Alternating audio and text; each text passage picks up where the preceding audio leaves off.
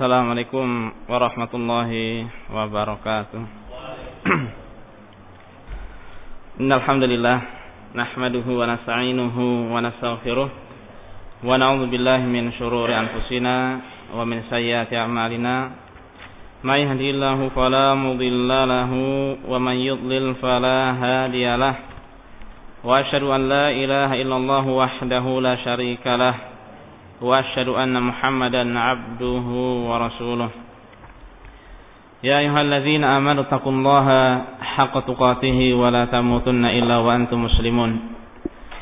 يا أيها الناس اتقوا ربكم الذي خلقكم من نفس واحدة وخلق منها زوجها وبث منهما رجالا كثيرا ونساء. واتقوا الله الذي تساءلون به والأرحام إن الله كان عليكم رقيبا. يا أيها الذين آمنوا اتقوا الله وقولوا قولا سديدا يصلح لكم أعمالكم ويغفر لكم ذنوبكم ومن يطع الله ورسوله فقد فاز فوزا عظيما. أما بعد فإن أصدق الحديث كتاب الله وخير الهدي هدي محمد صلى الله عليه وسلم وشر الأمور محدثاتها وكل محدثة بدعة wa kulla bid'atin dhalalah wa kulla dhalalatin finnar. Ikhwani al-kiram rahimani wa rahimakumullah. Alhamdulillah kembali kita dipertemukan oleh Allah Subhanahu wa taala di majelis ilmu di Masjid Darussalam. Kita mohon pada Allah Subhanahu wa taala pada pertemuan kali ini semoga mendapatkan keridhaan dari Allah Subhanahu wa taala. Demikian pula mendapatkan ilmu yang bermanfaat dari apa yang akan disampaikan pada pertemuan kali ini insyaallah taala. Pada pertemuan kali ini insyaallah kita akan membahas bab baru masih dari kitab Syarah Sahih Al-Adab Al-Mufrad karya Syekh Husain bin Audah Al-Awaisyah hafizahullah yaitu bab ke-12 bab la yasubbu walidayhi. Larangan mencela memaki dua orang tua. Larangan mencela atau memaki kedua orang tua. Di sini ada dua hadis yang dibawakan.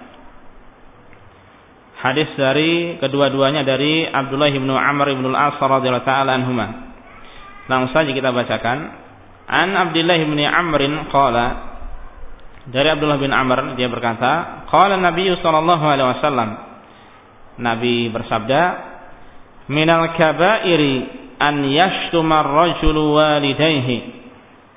Termasuk dari dosa besar yaitu seseorang memaki, mencela kedua orang tuanya. Qalu faqalu kaifa yashtimu? Atau fakaifa yashtumu? Bagaimana? Itu para sahabat bertanya bagaimana seorang itu sampai tega mencela mencela orang tuanya? Qala yashimur rajula wa yashimu abahu wa ummahu. Maksudnya di sini bahwasanya dia mencela orang lain. Kemudian orang itu mencela ayah dan ibunya. Dan ini pada waktu itu telah kita bahas uh, kurang lebih yaitu hadis yang berbunyi seperti ini yang menjelaskan larangan seorang melaknat pada waktu itu melaknat orang tuanya. Ini tidak diperbolehkan. Demikian pula kasusnya di sini mencela mengata-ngatai dengan ucapan yang tidak baik. Meskipun orang tersebut tidak langsung sekedar yaitu menjadi sebab dia mencela orang lain atau mencela orang tua orang lain kemudian orang itu membalas celaan ter tersebut. Ini tidak diperbolehkan. Sehingga Syekh Husain hafizahullah menjelaskan minal kabairi an yashima rajul walidayhi termasuk dosa besar yaitu seorang yang mencela memaki kedua orang tuanya. Fihi hafsun lisami ala ziyadatil ihtimam wa laftin tibahi ila amrin khatirin wa isyrakihi fi su'ali wal hiwar. Ini mengandung pengertian yaitu anjuran. Anjuran ataupun sebagai itu penyemangat bagi orang yang mendengar untuk semakin perhatian Pertama-tama langsung diawali dengan minal kabair termasuk dosa besar. Orang ketika mendengarkan, uh, apa itu kira-kira yang disebutkan? Berbeda dengan seorang ketika menyatakan orang yang mencela orang tuanya adalah dosa besar. Kata-kata dosa besar ini penting, begitu penting. Sekiranya ditaruh, diletakkan di depan, maka orang yang mendengar itu bertanya-tanya. Sebagaimana tidak usah repot-repot terkadang ketika kita berbicara dengan orang lain, kemudian orang lain itu uslubnya cara bertanyanya itu atau ketika akan me, yaitu memberikan atau mengungkapkan suatu hal bukan langsung menyatakan. Namun dia mengatakan akhi sebentar sini ada perkara penting. Ada perkara besar. Tentu ini membuat orang yaitu bertanya-tanya. Bahkan bisa jadi membuat orang itu deg-degan akhi tolong nanti malam kita ketemuan ada perkara besar yang akan saya bicarakan. Ini membuat orang deg-degan. Membuat orang yaitu bertanya-tanya perkara besar apa itu.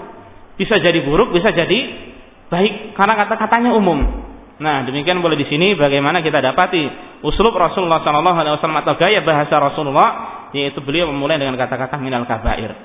Minal kabair. Coba antum praktekkan sama teman antum atau sama siapa saja, pasti akan bertanya-tanya atau mengantar SMS, Mas, Kang, bolehkah kira-kira bisa tidak saya membicarakan suatu perkara yang besar sekarang pada antum? Saya butuh berbicara tapi saya SMS. Orang akan bertanya-tanya, kira-kira apa yang akan di, dibicarakan. Nah, inilah kita dapati bagaimana cara Rasulullah SAW itu menyampaikan sesuatu kepada yaitu para sahabatnya. Walaftin tibahi amril khatir dan memalingkan pandangan, memalingkan yaitu fokus mereka kepada perkara yang akan dijelaskan ini.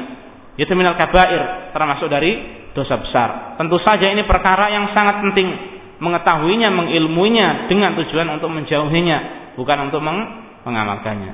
Kemudian dijelaskan oleh Rasulullah yaitu e, seseorang yang mencela orang tuanya. Kaifa? Kemudian para sahabat bertanya, bagaimana seorang itu sampai tega? Kok bisa mencela orang tuanya, memaki orang tuanya? disebutkan oleh Al-Hafidh Ibnu Hajar Al-Asqalani rahimahullah dinukil oleh Syekh Husain di sini istibadun minasail sesuatu yang dianggap mustahil sesuatu dianggap yang jauh dianggap jauh oleh orang yang bertanya kok bisa hal tersebut terjadi padahal itu adalah orang tu tuanya sendiri li'anna tab'al mustaqima ya abadzalik karena fitrah yang lurus itu tidak yaitu tidak menyukai hal tersebut enggan, tidak ingin melakukan hal tersebut, ingin jauh dari hal tersebut. Fabayyana fil jawabi annahu wa in lam yata'ata bi nafsihi fil aghlabil aktar lakin qad yaqa'u minhu tasabbub fihi wa huwa yumkinu wa huwa mimma yumkinu wuqu'uhu katsira. Nah, sehingga di sini dijelaskan Rasulullah menjawab hal tersebut meskipun orang tersebut tidak mencela, tidak memaki langsung namun dia menjadi sebab menjadi penyebab orang tuanya dicela, orang tuanya di dimaki. Ini tidak diperbolehkan. Sekedar seperti itu saja tidak diperbolehkan. Bagaimana kalau sampai memati, memaki? Nah, ini yang terjadi di zaman sekarang ini.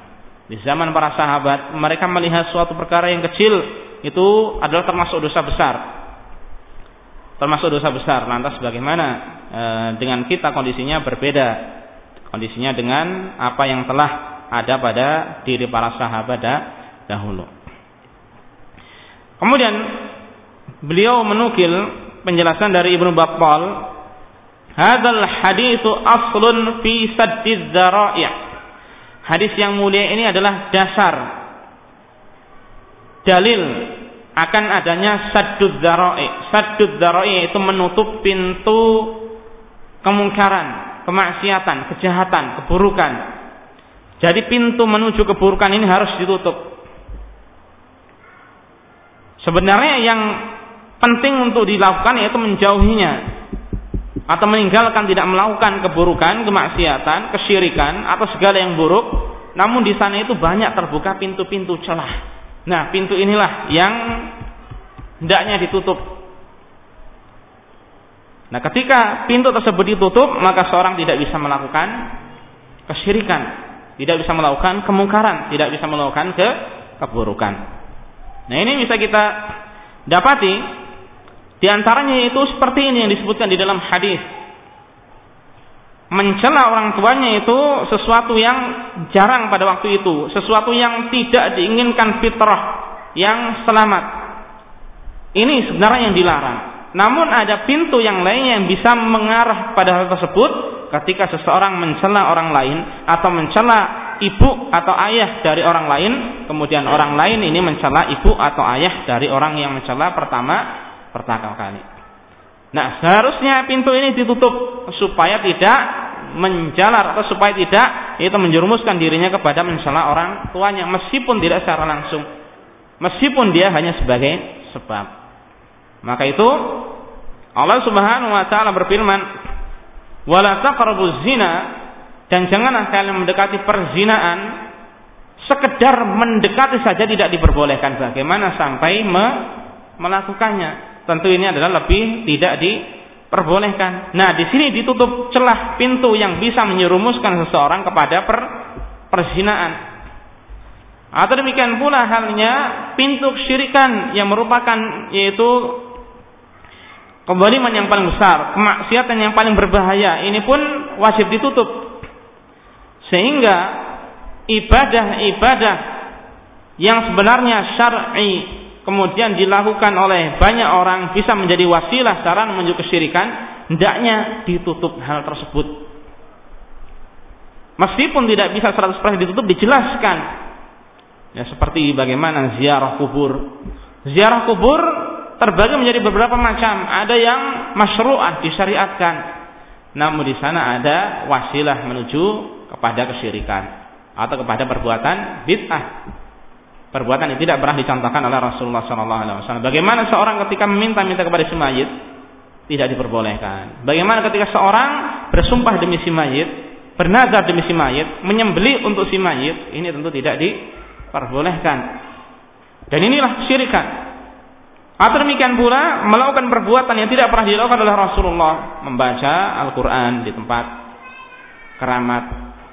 Atau demikian pula solat di tempat tersebut. Meskipun solat yang ditujukan pada Allah, namun sesuatu yang tidak pernah dilakukan oleh Rasulullah Sallallahu Alaihi Wasallam. Jadi perlu ditutup, dijelaskan dengan baik dan benar. Dan ini kewajiban yaitu ustaz-ustaz mereka yang memerintahkan hal hal tersebut. Wa minhu anna man ala fi'luhu ila muharramin yahrum alaihi dzalikal fi'lu. Dari sini di antara faedah yang bisa diambil bahwasanya sesuatu apabila akibatnya bisa menjerumuskan seseorang kepada sesuatu yang haram, maka sesuatu ini tidak boleh dilakukan. Nah, ini sebenarnya kurang lebih sadud daro'ik tadi, ditutup pintu. Dia melakukan sesuatu bukan sesuatu yang haram. Ini tergantung sesuatu ini dilakukan ketika ini menjerumuskan seorang kepada yang selanjutnya maka ini tidak diperbolehkan menjadi sarana kepada yang yang haram wa in lam yaqsud ila ma yahrum. Meskipun dia tidak berniat untuk melakukan sesuatu yang yang haram. Meskipun tidak memiliki niat untuk melakukannya namun dia sudah salah dalam hal ini. Karena itu merupakan wasilah sarana untuk kepada yang yang haram. Dan ini di antara penjelasan para ulama ketika mereka mengharamkan contohnya patung-patung ataupun gambar-gambar makhluk yang bernyawa. Karena memang itu adalah yaitu sarana menuju kepada kesyirikan. Sarana menuju kepada pengagungan. Jangan dianggap kesyirikan itu menyembah, beribadah langsung kepada patung atau gambar tersebut. Terkadang hati seorang mencintai gambar-gambar entah itu artis atau bintang film atau demikian pula atlet dan sebagainya dia memuja-muja yaitu dipuji dicintai melebihi yang lainnya bahkan lebih kecintaannya terhadap ibadahnya sholatnya demikian pula mungkin puasanya atau ibadah-ibadah yang yang lainnya ini sarana bisa menuju kepada peribadatan pada benda ter, tersebut di samping alasan-alasan yang lainnya yang telah dijelaskan oleh Rasulullah Sallallahu Alaihi Wasallam. Wal aslu fi qauluhu ta'ala. Dan dalil dari hadis ini yaitu selain dari hadis ini berkaitan dengan pembahasan ini dalilnya adalah di dalam firman Allah Subhanahu wa taala bisa dilihat nanti di dalam surat Al-An'am ayat ke-108 Allah Subhanahu wa taala berfirman, "Wala tasubbul ladzina yad'una min dunillahi fayasubbullaha adwan bighairi ilmin." Dan janganlah kalian mencela memaki orang-orang yang beribadah kepada selain Allah. Mengapa? Karena mereka bisa mencela Allah adwan bighairi ilm. Dengan penuh aniaya. Tanpa ilmu. Ketika seseorang mencela orang lain yang beribadah pada selain Allah, maka ini bisa menjadi penyebab orang tersebut mencela Tuhan yang kita ibadahi. Kita mencela atau seseorang mencela mereka karena apa? Ya karena peribadatannya kepada siapa? Kepada Tuhan ini sesembahan yang tidak hak. Nah, kemudian mereka memperhatikan siapa Tuhan yang kami ibadahi, bisa dicela Tuhan kita. Padahal itu adalah Tuhan mereka juga. Sehingga tersebut diharamkan oleh Allah Subhanahu wa taala. Ini kita tidak mencela Allah Subhanahu wa taala secara langsung. Namun ini merupakan sarana cara ataupun jalan yang bisa menyebabkan Allah Subhanahu wa taala dicela sehingga hal tersebut tidak diperbolehkan. Maka itu para ulama kemudian membahas hal ini, membahas yaitu permasalahan ini dan banyak fatwa-fatwa yang keluar dari dari mereka. Dan di sini di antara yang dijelaskan Wastan minhul mawardi Al-Imam Al-Mawardi rahimahullah beristinbat mengambil kesimpulan dari permasalahan ini man abai bil hariri mimman yatahaqqaqu annahu yalbasuh yaitu melarang menjual baju sutra tatkala dia yakin bahwasanya orang tersebut akan memakainya. Tentu ini adalah tidak diperbolehkan. Ketika kita berjualan sutra. Dan sebagaimana kita ketahui kemarin sekedar jual beli saja meskipun laki-laki itu tidak mengapa. Telah kita jelaskan kemarin bagaimana kasus yang terjadi antara Rasulullah SAW dengan Umar bin Khattab radhiyallahu Ketika awalnya itu Rasulullah tidak eh, menolak, kemudian ternyata Rasulullah memberi hadiah kepada Umar. Umar bertanya, "Engkau tidak mau mengapa engkau hadiahkan kepadaku?" Bukan berarti kata Rasulullah, "Aku memberimu untuk engkau pakai, namun bisa engkau jual." Bisa engkau jual, atau demikian pula bisa digunakan untuk yang lain dihadiahkan kepada yang orang lain. Karena harir ataupun pakaian sutra haram bagi laki-laki, adapun bagi wanita maka diperbolehkan. Nah, ketika kita berjualan pakaian sutra, kemudian ada orang yang beli, kita yakin bahwasanya orang ini akan membeli kemudian untuk, dipakai, bukan untuk istrinya, bukan untuk dihadiahkan kepada orang lain yang boleh memakainya, atau demikian pula bukan dihadiahkan untuk orang eh, non muslim contohnya, namun digunakan untuk dipakai, namun di, dibeli membeli untuk di, dipakai. Apabila demikian maka tidak diperbolehkan. Karena ini merupakan sarana menuju keharaman. Ada unsur ta'awun, tolong menolong kepada perbuatan yang diharamkan sehingga tidak diperbolehkan. Demikian pula wal asir mimman yatahaqqaqu annahu yattakhidhuhu khamr. Demikian pula larangan menjual yaitu sari buah. Sari buah eh, biasanya dijadikan khamr yaitu apa namanya anggur sari buah anggur ketika dia yakin bahwasanya yang membeli itu akan menjadikan sebagai khamar. Atau demikian pula kita hidup di suatu negeri, daerah. Di daerah tersebut minuman arak itu sudah terbiasa. Orang ketika membeli besar kemungkinan digunakan akan dijadikan untuk arak. Ya, kalau contohnya di mana? Di Tuban. Apa minumannya? Awak. Nah, banyak di sana sesuatu yang legal di pinggir-pinggir jalan minum ya legen kalau legen tidak apa-apa namun kalau tuaknya nah ini yang tidak diperbolehkan nah ketika kondisi demikian ketika yang membeli kita yakin bahwasanya dia untuk diminum bukan dijadikan tuak maka tidak mengapa namun ketika kita yakin yang membeli akan dijadikan atau apalagi dia adalah pengoplos pengedar maka ini tidak diperbolehkan mengapa karena itu sarana menuju kepada kepada apa? Kepada yaitu keharaman sesuatu yang diharamkan oleh syariat Islam. Ini yang dijelaskan oleh Al-Mawardi rahimahullah taala.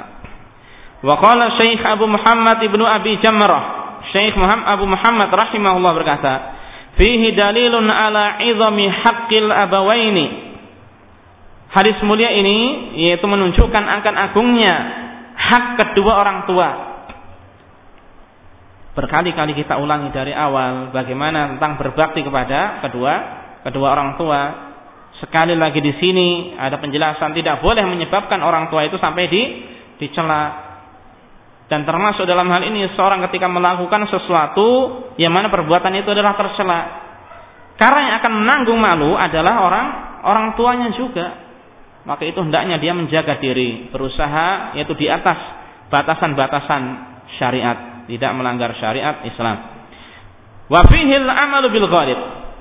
Dan hadis yang mulia ini menunjukkan yaitu bolehnya seorang beramal dengan dalil aghlab yaitu tidak sampai dalil yang sampai keyakin hanya 70 80 persen lah maka ini tidak mengapa Maksudnya li anna alladhi yasubbu abar rajul yajuzu an yasubbal akhar abahu wa yajuzu an la yaf'ala.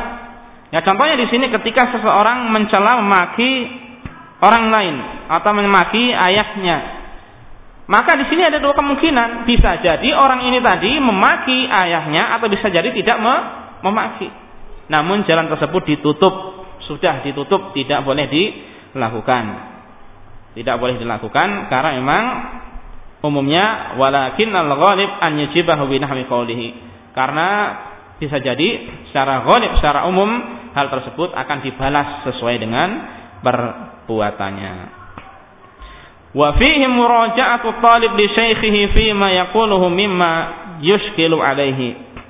Dan di antara faedah yang diambil dari hadis yang mulia ini bahwasanya seseorang seorang talib, seorang murid hendaknya dia murajaah yaitu boleh bertanya kepada gurunya terhadap sesuatu yang dia permasalahkan. Dia belum paham, dia belum yaitu belum uh, belum hafal atau seperti apa, maka diperbolehkan diperbolehkan untuk bertanya tentang hal tersebut. Nah, di sini para sahabat bertanya kepada Rasulullah dan sering kita dapati para sahabat bertanya kepada Rasulullah sallallahu alaihi wasallam. Ini hadis yang pertama. Selanjutnya hadis yang kedua. An Abdullah bin Amr bin Al-As dari Abdullah Abdullah bin Amr bin Al-As radhiyallahu taala anhuma dia berkata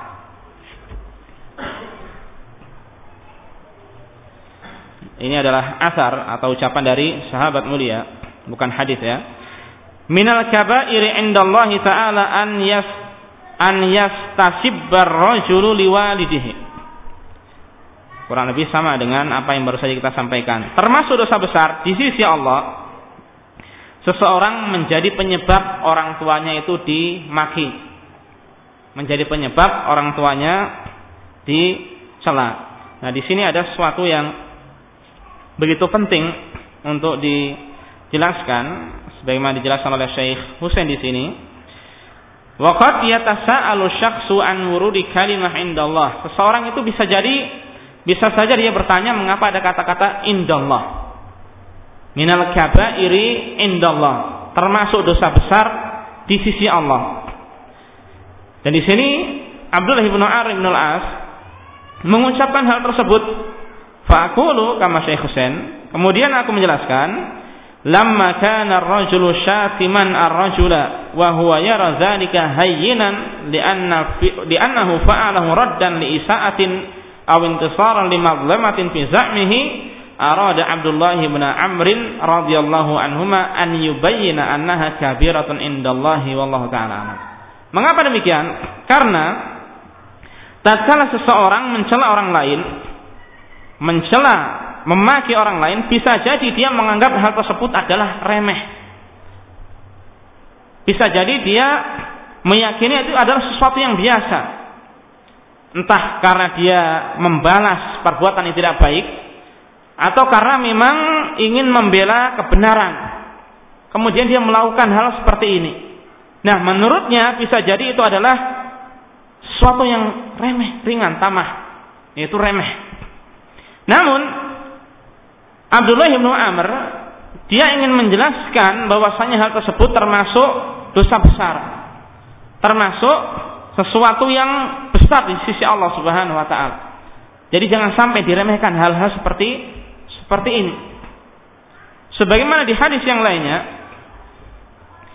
ketika suatu ketika Rasulullah Sallallahu Alaihi Wasallam melalui dua kubur, dua makam, dan beliau berkata, Innahuma la yu'adzabani wa ma yu'adzabani fi kathirin.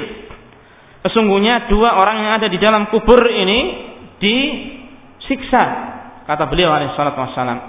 Dan tidaklah keduanya disiksa karena perkara yang besar. Ala wa innahu wa innahu lakabir.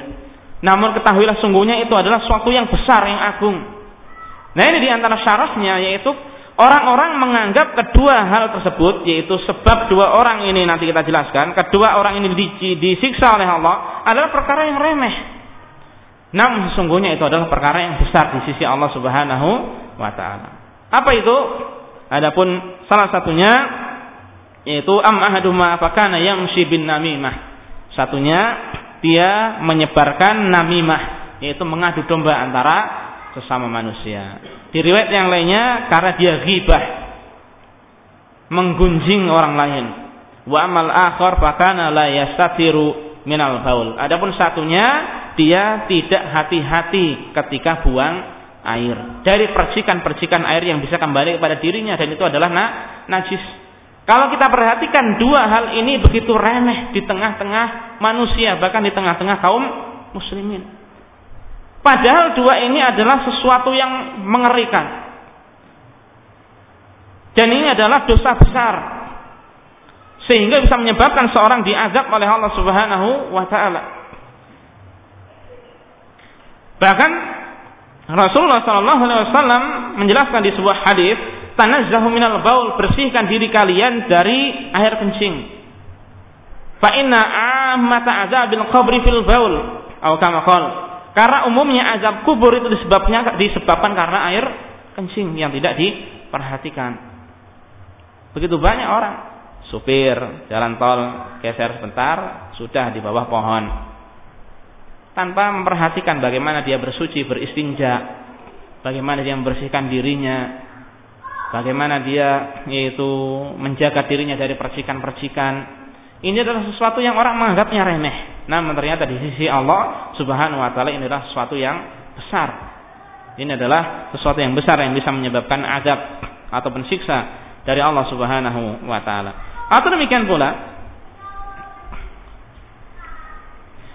ucapan dari Anas bin Malik radhiyallahu taala anhu dia berkata, "Innakum la ta'maluna a'malan hiya adaqu fi a'yunikum min asy-sya'ri. In kunna la na'uduha la ahdi Rasulullah sallallahu alaihi wasallam minal mubiqat." Sekarang ini kalian melakukan suatu amalan, sahabat berkata kepada tabi'in, generasi kedua yang begitu dekat dengan Rasulullah sallallahu alaihi wasallam yaitu tabi'in. Sesungguhnya kalian melakukan suatu amalan yang kalian lihat pada mata-mata kalian, pandangan kalian itu lebih tipis daripada rambut, lebih lembut daripada rambut. Namun kami dahulu di zaman Rasulullah Sallallahu Alaihi Wasallam menganggap itu termasuk dari dosa besar.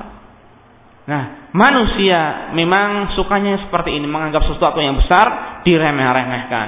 Perkara meninggalkan sholat, sholat lima waktu, demikian pula bahkan sholat Jumat, atau demikian pula perkara yaitu zakat, puasa di bulan Ramadan atau demikian pula ibadah-ibadah yang lainnya. Dia anggap itu adalah sesuatu yang remeh padahal begitu banyak keutamaan yang menunjukkan bahwa itu adalah sesuatu yang agung. Sebagaimana begitu banyak yaitu dalil-dalil yang menerangkan ancaman bagi orang yang meninggalkannya. Namun banyak dari kaum muslimin yang lalai dari hal hal tersebut. Kita hanya bisa mohon pada Allah semoga Allah memberikan hidayah kepada kepada mereka. Nah, di sini Ikhwan sekalian, rahimani wa rahimakumullah, perlu kita memperhatikan, mempelajari hal-hal seperti ini karena supaya kita tidak meremehkan sesuatu. meremehkan sesuatu yang padahal itu adalah besar, namun kita remehkan sehingga akan menjauhkan diri kita dari sesuatu tersebut. Ya seandainya itu adalah perbuatan dosa, itu adalah baik kita menjauhinya. Namun ketika itu adalah suatu ibadah, kita anggap itu adalah remeh, apalagi itu adalah ibadah wajib, maka ini bisa menjauhkan diri kita dari kewajiban dan bisa mendekatkan diri kita kepada siksa dari Allah Subhanahu wa taala. Ini hadis yang uh, kedua ataupun asar dari Abdullah bin Amr bin As dari bab la yasubbu walidayhi. Tidak boleh mencela kedua orang tua. Kemudian kita akan memasuki bab yang ke-13. Dari beberapa bab yang telah kita jelaskan dari awal sampai ke beberapa bab sebelumnya itu menjelaskan tentang birrul walidain, berbakti kepada kedua orang tua. Kemudian sambil e, yaitu semakin dekat kepada bab larangan yaitu berbuat durhaka. Dan ini tentu saja perbuatan yang tidak diperbolehkan. Ini termasuk kedurhakaan apalagi sampai mencela orang tua. Sehingga kemudian dengan jelas di sini dibawakan bab uqubati uquqil walidain. Yaitu bab hukuman bagi orang yang durhaka kepada kedua orang tua.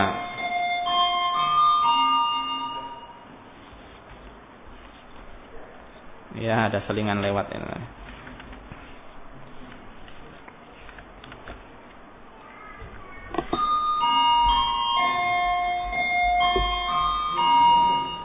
kepencet ya, kepencet. Iya, iya, ada tulisan bel ini. Baru tahu saya. Ternyata ada faedahnya, Pak. Kalau ngantuk pencet ini aja ya. Baik. Sekali lagi bab uqubah uquqil walidain, hukuman bagi orang yang durhaka kepada kedua orang tua. Sebuah hadis yang dibawakan di sini, an Nabi Bakrah, anin Nabi sallallahu alaihi wasallam qala dari Abu Bakrah, dari Nabi, beliau bersabda, Ma min dzambin ajdaru an yu'ajjal li sahibihi al-'uqubatu ma'a ma yuddakharu lahu minal baghi wa qati'atir rahimi. Kata beliau alaihi salatu wasalam, tidak ada dosa yang lebih berhak untuk disegerakan hukumannya bagi pelakunya selain hukuman yang akan disimpan baginya yaitu dari perbuatan kezaliman al-baghyu wa qati'atir rahim rahim yaitu memutuskan tali silaturahmi. Tidak ada dosa sekali lagi yang orangnya ini lebih berhak untuk disegerakan azabnya di dunia demikian pula di akhirat nanti mendapatkan yaitu dari dosa ini. Disebutkan minal baghi wa qati'atir rahim. Al baghyu yaitu perbuatan melampaui batas perbuatan berlebih-lebihan perbuatan kezaliman wa qati'atir rahim dan memutuskan tali silaturahim. Dan dari sini kita bisa mengetahui mana yang dimaksud dari bab yang dibawakan oleh penulis di sini yaitu yang kedua qati'atu ar-rahim. Qati'atur rahim yaitu memutuskan tali silaturahmi. Ini adalah perkara yang begitu besar. Bahkan di sebuah hadis Rasulullah Shallallahu Alaihi Wasallam menjelaskan karena hal inilah doa itu tidak tidak akan diterima oleh Allah Subhanahu Wa Taala. Karena hal inilah doa itu tidak akan dikabulkan oleh Allah Subhanahu Wa Taala, yaitu memutuskan tali silatu silaturahmi. Fihi tanbihun ala anna al-bala'a bisababil qati'ati fid dunya la yadfa'u bala'al akhirah. Di sini Rasulullah Shallallahu Alaihi Wasallam kata Syekh Husain memberikan kewaspadaan bahwasanya bala ujian cobaan ataupun siksa dari Allah Subhanahu Wa Taala karena memutuskan tali silaturahmi ujian ataupun siksa di dunia ini tidak akan mengurangi siksa yang ada di akhirat. Menunjukkan bahwasanya di dunia akan disegerakan. Tidak ada perbuatan dosa yang lebih berhak untuk disegerakan azabnya daripada ini selain di akhirat dia mendapatkan siksa dari Allah Subhanahu wa taala.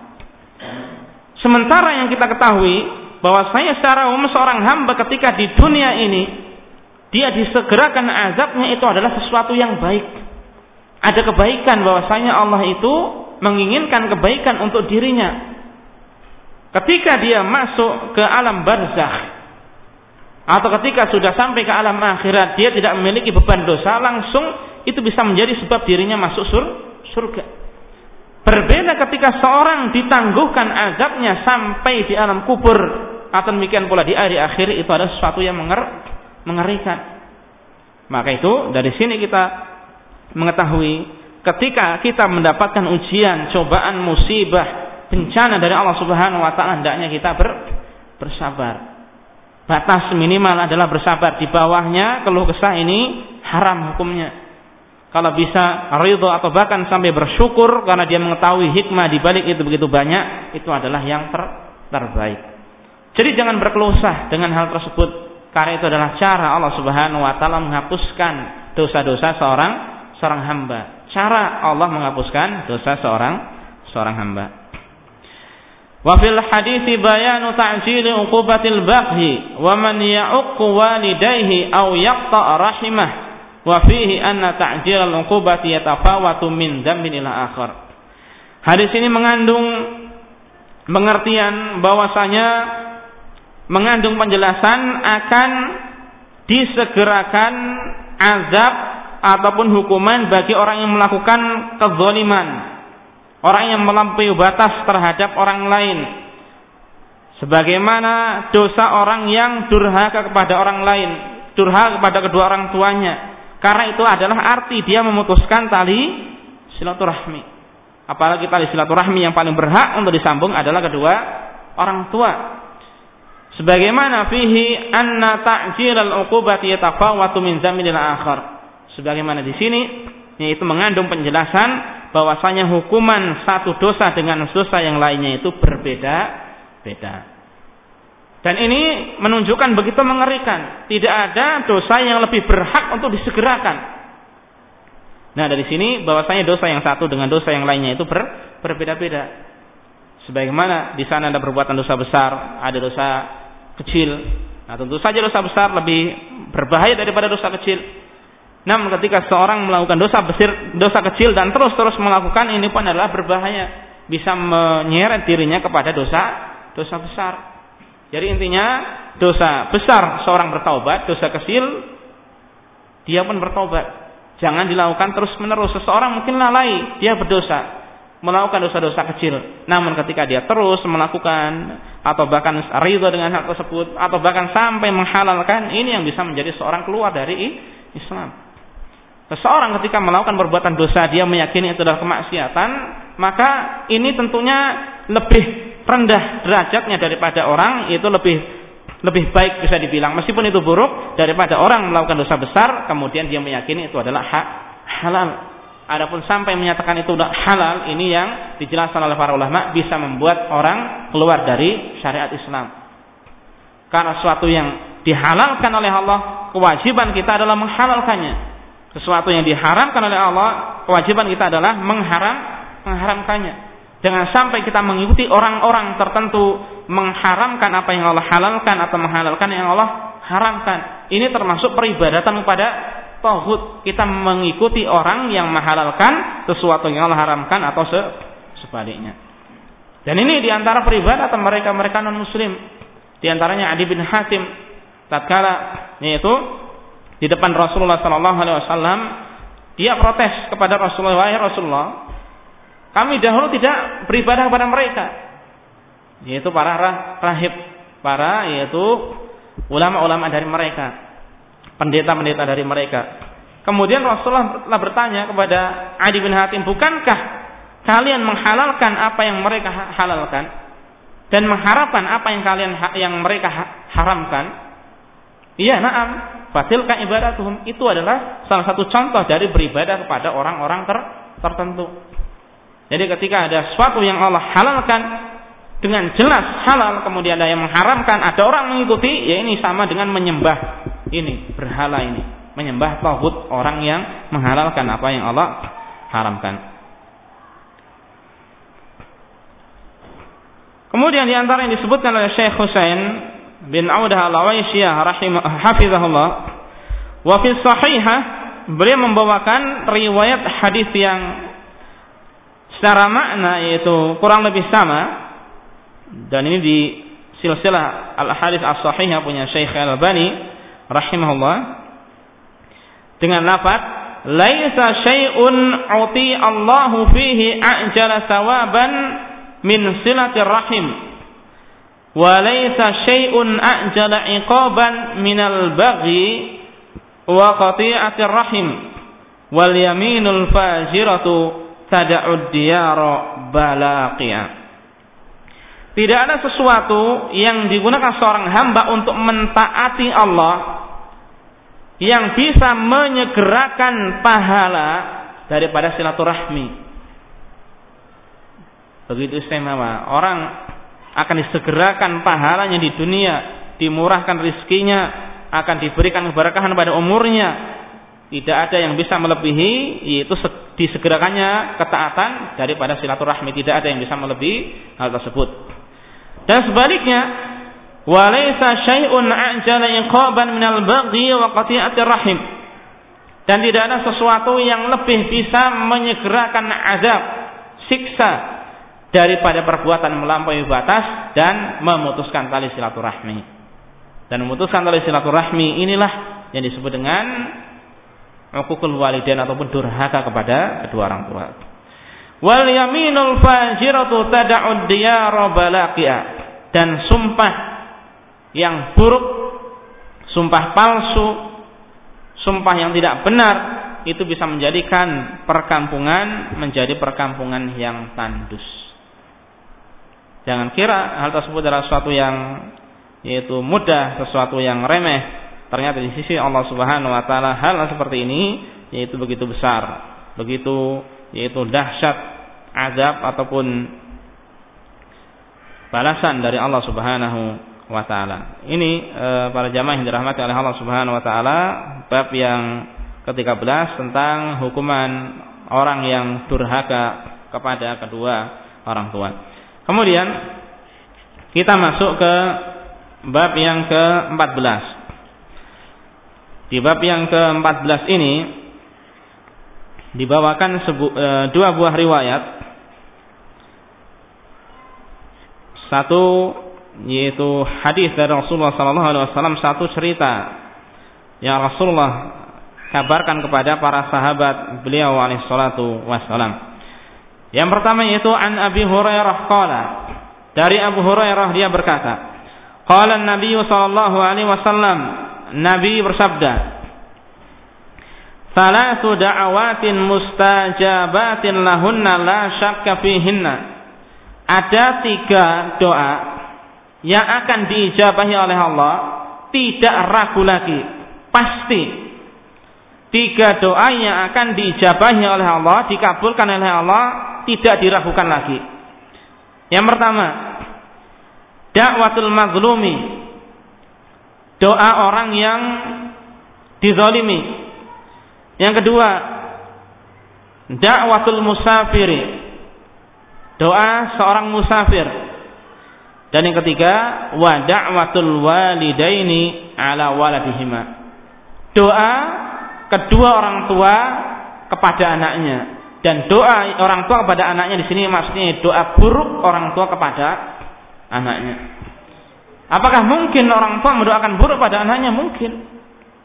Dan di sinilah ketika orang tua sudah mendoakan buruk kepada anaknya berarti orang tua itu tentunya sudah membenci anak-anaknya, tidak menyukai anaknya. Meskipun tentunya kebencian orang tua terhadap anaknya itu bertingkat-tingkat, kebencian mereka terhadap anak itu ber, bertingkat-tingkat. Nah, di sini para jamaah yang dirahmati oleh Allah Subhanahu wa taala, kita akan menjelaskan bagaimana sampai ketiga doa ini dikabulkan oleh Allah Subhanahu wa taala. Tidak diragukan lagi pasti akan dikabulkan.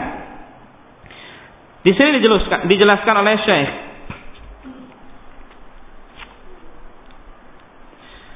Al-Abawani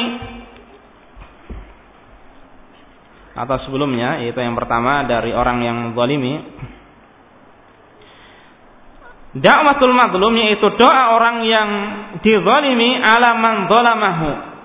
Atas orang yang telah menzaliminya. Ini doa buruk maksudnya. Wa in kana fajiran, meskipun orang yang dizalimi tersebut adalah orang jahat. Orang yang buruk, orang yang tidak baik. Fafujuruhu ala nafsi. Adapun keburukannya yaitu tanggungan dia. Namun yang dipermasalahkan di sini doanya. Maka itu tidak diperbolehkan seorang menzalimi orang lain. Tidak diperbolehkan. Bahkan dalam mengambil zakat, di mana di zaman Rasulullah Sallallahu Alaihi Wasallam kalau zakat itu mereka bukan diantarkan. Di zaman Rasulullah Wasallam dahulu yaitu diutus orang-orang tertentu untuk mengambil zakat. Rasulullah menasehati orang-orang yang mengambil zakat wa iya wa karaima amwalihim. Dan hati-hati kalian jangan mengambil harta yang bagus dari harta mereka. Entah itu hasil panen ataupun yang lainnya Jangan ambil yang bagus. Jangan ambil yang terbagus. Karena mengapa? Wattaqi da'watal madlum fa innahu laisa bainahu wa Allah hijab. Dan hati-hatilah takutlah dari doa orang yang terzalimi karena itu termasuk kezaliman. Jadi terkadang orang berat memberikan sesuatu yang bagus sehingga dia memilih yang terbagus. Dia akan memilih sesuatu yang bagus tengah-tengah. Maka itu Rasulullah mewanti-wanti karena apabila diambil tersebut, kemudian dia tidak ridha, dia akan merasa terzalimi. Kemudian Rasulullah menyatakan, hati-hatilah, takutlah dari doa orang yang dizalimi. Fa innahu wa bainallahi hijab. Karena tidak ada batas, tidak ada hijab antara orang tersebut dan yaitu antara doa tersebut dan antara Allah Subhanahu wa taala. Karena orang yang terzalimi kalau berdoa dia akan khusyuk. Dan di antara doa orang yang akan diijabahi oleh Allah adalah doa yang khusyuk. Allah Subhanahu wa taala menjelaskan bagaimana para nabi dahulu bagaimana cara berdoa mereka. Innahum kanu yusari'una fil khairati wa yad'unana raghaban wa rahaba wa kanu lana khashiin. Para nabi dahulu mereka bersegera dalam melakukan kebaikan dengan penuh rasa harap dan rasa cemas berharap akan pahala dan rahmat dari Allah, rasa cemas mendapatkan siksa ataupun azab dari Allah Subhanahu wa taala. Dan mereka dahulu khusyuk dalam melaksanakannya. Nah, di sini khusyuk dalam berdoa menjadi penyebab doa itu dikabulkan oleh Allah Subhanahu wa taala. Dan biasanya kalau orang ini dia terasa sakit hatinya maka akan khusyuk dalam berdoa pada Allah Subhanahu wa taala. Nah, di sinilah Hati-hati orang yang kalau khusyuk dalam beribadah meskipun dia fajir, dia jahat, kejahatannya itu atas dirinya, namun doanya bisa membahayakan orang orang lain. Sehingga di sini seorang yaitu yang dizalimi doanya bisa terkabulkan. Sebagaimana Rasulullah Shallallahu Alaihi Wasallam dahulu ketika mendoakan keburukan kepada orang-orang kafir Quraisy, maka beliau begitu khusyuknya sampai mengulang-ulang doa tersebut. Ya Allah alaika bi fulan, ya Allah laknatlah fulan, timpakan keburukan pada fulan. Sampai beliau terkadang mengangkat tangannya sampai tinggi. Sehingga para sahabat mengungkapkan ketiaknya ter, terlihat sampai tingginya. Kemudian bu tangannya atau bajunya akan yaitu melorot. Sehingga terlihatlah ketiaknya. Ini menunjukkan bagaimana Rasulullah SAW begitu khusyuk dalam berdoa. Dan Rasulullah SAW bersabda yaitu Allah wa antum muqinuna bil ijabah Berdoalah kepada Allah sementara kalian yakin doa tersebut akan diijabahi. Nah, orang yang terzalimi akan yakin, dia yakin khusyuk bahwasanya doa tersebut akan diijabahi oleh Allah Subhanahu wa taala. Ya nanti kita lanjutkan azan dulu. Para jamaah yang dirahmati oleh Allah Subhanahu wa taala. Kemudian selanjutnya yaitu doa yang kedua yang akan diijabahi atau diabulkan oleh Allah Subhanahu wa taala, dakwatul musafir yaitu doa orang yang dalam perjalanan atau safar. Dan ini maksud di sini adalah fi safarin jaizin la yu'sallahu la yu'sallahu ta'ala fi. Yaitu safar yang halal yang boleh yang mana dia tidak bermaksiat pada Allah Subhanahu wa taala.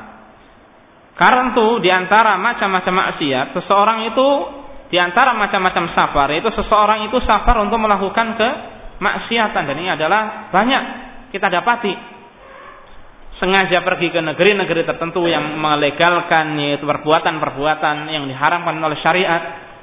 Ya tentu pergi ke sana untuk melakukan sesuatu yang tidak diperbolehkan dalam syariat Islam. Itu di antara yang dilakukan oleh manusia. Dan ketika itu adalah safar yang mubah, maka doa seseorang yang safar akan diijabahi oleh Allah Subhanahu wa taala. Dan di sini Al-Munawi rahimahullah beliau menjelaskan, "Ammal madlumu wa ammal musafiru fali ghurbatihi wa wahdatihi." Adapun seorang musafir, mengapa doanya dia diijabahi oleh Allah Subhanahu wa taala itu karena dia merantau, karena dia kesepian.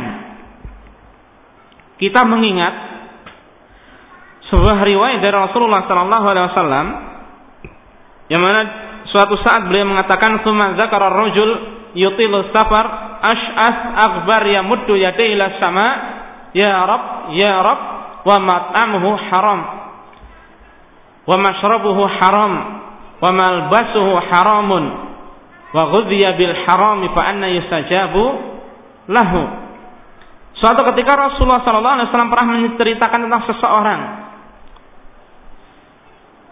Yutilus safar, dia safar, melakukan perjalanan jauh. Ini di antara diijabah sebab diijabahinya doa. Waktu diijabahinya doa yaitu ketika safar. Dia safar, rambutnya acak-acakan. Demikian pula badannya berdebu. Dia mengangkat tangannya ke atas langit. Dia mengulang-ulangi ya Allah ya Allah ya Rabb ya Rabb. Sementara makanan, minuman, pakaiannya semuanya dari yang haram. Dia tumbuh besar karena satu yang haram. Bagaimana akan dijabahnya oleh Allah Subhanahu wa taala doa doanya. Lima perkara ini safar. Demikian pula yaitu rambut acak-acakan pakaian demikian pula yaitu lusuh. Ini menunjukkan seseorang itu apabila dia berdoa menunjukkan kekurangan diri, ketergantungan diri pada Allah Subhanahu wa taala itu adalah sebab diijabahinya doa. Demikian pula dia mengangkat kedua tangannya, ini di antara sebab. Demikian pula dia ilhah merengek-rengek mengulang-ulang doa ini antara sebab. Namun ketika dia makan, minum, demikian pula pakaian dari yang haram dijauhkan dari ijabah doa. Nah hadis yang baru saja kita sebutkan memperkuat hadis ini. Seseorang ketika safar merasa kesendirian, kesepian, bahkan Rasulullah SAW menyebutkan as-safaru atau minal azab bahwasanya safar itu sepat yaitu secuil dari siksa. Karena seorang yang safar tentunya hatinya itu akan terus menggantung ke keluarganya, dia ingat keluarganya, pikirannya, benaknya kembali ke rumah. Rumahnya di Sumatera, orangnya di Surabaya ya. pikirannya ke rumah terus. Orang tuanya di rumah. Apalagi kalau dia jauh ke luar negeri. Maka pikirannya terus seperti itu. Sampai dia kembali. Namun berbeda kondisinya kalau mukim. Itu beda lagi ya. Ada malah safar dalam perjalanan nah ini. Apalagi dia kesepian merasa tidak aman. Orang kalau safar tentu akan merasa yaitu merasa dirinya tidak aman sehingga dia tawakalnya pada Allah Subhanahu wa taala begitu begitu tinggi. Sebagaimana seseorang ketika di lautan, dia safar melalui lautan atau pesawat, tidak bisa apa-apa. Berada di kaleng raksasa atau demikian pula di kapal besar, tidak bisa apa-apa kecuali hanya bertawakal pada Allah Subhanahu wa taala. Sebagaimana orang-orang kufar dahulu ya demikian kondisinya ketika berada di tengah lautan mereka ingat Allah Azza wa Jalla. Ketika diselamatkan oleh Allah sampai seberang kufur lagi. Nah, sekarang laut adalah ajang untuk bermaksiat, kapal pesiar dan sebagainya. Ini bagaimana kufurnya dan anehnya yang sangat disayangkan ironisnya banyak di dalamnya orang-orang mus muslim tidak mempedulikan hal tersebut. Kapal pesiar. Sehingga di sinilah timbul sudah ke laut aja ya. Tidak usah daratan. Karena di situlah seseorang banyak melakukan kemaksiatan pada Allah Subhanahu wa taala. Padahal seharusnya berbalikan, tidak seperti itu. Ketika safar, ketika jauh dari keluarga, dia ingat akan Allah Subhanahu wa taala, bertawakal kepada Allah Subhanahu wa taala, namun kondisinya berbalik, namun kondisinya berbalik. Ini yang kedua. Kemudian wa da'watul walidaini ala waladiha yang ketiga yaitu doa kedua orang tua kepada anaknya itu doa buruk yang dimaksud. Al abawani yatahammalani adzal walid wa ya'fuani wa yasfahani. Secara umum orang tua itu tabah sabar menanggung beban cobaan dari anaknya, gangguan dari anaknya. Dia akan mudah memberikan maaf, akan mudah memberi ampun kepada anaknya. Wa idzan qata'a akbaru rajaihima minal walad. Dan sekiranya sudah tidak ada kesabaran lagi, sekiranya sudah yaitu tidak ada harapan lagi dari anaknya, istaddar tibatu qulubihima fala budda an takuna da'watuhuma mustajabatan. Maka semakin erat hatinya itu terhadap Allah Subhanahu wa taala semakin dekat rasa jengkelnya kepada anaknya. Sehingga kalau sudah seperti ini doanya akan diijabahi, pasti akan diijabahi oleh Allah Subhanahu wa taala. Ya karena dia karena saking-saking itu jengkelnya. Dan orang tua kita dapat secara umum mereka akan menyayangi anaknya. Akan sulit keluar dari itu lisannya ucapan-ucapan yang buruk. Ucapan-ucapannya itu mengkutuk anaknya, mengutuk anaknya, mencela, memaki anaknya. Itu mendoakan dengan keburukan. Nah, kalau sudah begitu sangat jengkel, maka akan keluar ucapan-ucapan ter tersebut. Nah, di sinilah dia begitu kuat. Sehingga itulah doa kedua orang tua akan dikabulkan oleh Allah Subhanahu wa taala. Dan di sini para jamaah yang dirahmati oleh Allah Subhanahu wa taala, bab dari dakwatul walidain yaitu doa kedua orang tua. Di sini yang kita maksud adalah yaitu doa yang ketiga, doa buruk orang tua kepada anaknya. Maka itu jangan mudah seseorang mendoakan keburukan umumnya kepada seorang muslim, kepada kaum muslimin, jangan mudah mendoakan keburukan daripada mendoakan keburukan, doakan ke kebaikan. Masa Bahkan kalau dia mendoakan kebaikan, mendoakan di yaitu ampuni oleh Allah Subhanahu wa taala dosanya, dia akan mendapatkan kebaikan dari Allah Subhanahu wa taala. Rasulullah sallallahu alaihi wasallam sendiri yaitu bersabda menjelaskan seandainya ada seorang dia memohon ampun bagi mukminin dan mukminat, maka Allah Subhanahu wa taala akan berikan pada setiap kepala dihitung per kepala jumlah kaum mukmin mukminat itu kebaikan bagi orang yang mendoakan. Bagaimana kebaikan yang akan dia dapatkan dengan berdoa Rabbana ighfir lana wa li ikhwanina alladziina sabaquna bil iman. Ya Allah ampunilah kami dan ampunilah orang-orang yang telah mendahului kami dengan keimanan. Atau yaitu doa yang lainnya Allah maghfiril mu'minina wal mu'minat wal muslimina wal muslimat al ahya'i minhum wal amwat. Ya Allah ampunilah kaum mukminin yaitu mukmin laki-laki dan wanita, muslim laki-laki dan wanita, baik yang masih hidup atau yang telah meninggal dunia maka begitu banyak kebaikan yang Allah akan berikan sebanyak kepala kaum mukminin yang telah mendahulunya. Sebanyak kepala kaum mukminin yang yang ada. Kemudian hadis yang kedua pada bab ini ini berkisah tentang cerita yaitu tentang Juraij. Mungkin ada yang sering melihat atau mendengar, sering mendengar kisah ini. Ini banyak dibawakan yaitu di buku-buku yang jelas tentang pengantar tidur dan sebagainya. Juraij. Di sini Rasulullah menjelaskan, "An Nabi Hurairah, dari Abu Hurairah qala, dia berkata, Sami'tu Rasulullah sallallahu alaihi wasallam yaqul, aku mendengar Rasulullah bersabda, "Ma takallama mauludun minan nasi fi mahdin illa Isa bin Maryam wa sahibu Juraij." Tidak ada anak kecil, tidak ada seorang anak yang bisa berbicara kecuali Isa bin Maryam dan sahibu Juraij.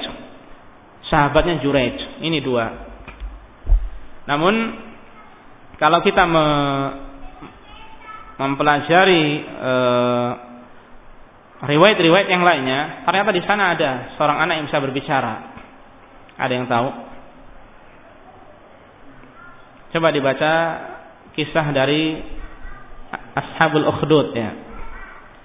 Di dalam surat Al-Buruj di juz yang ke-30.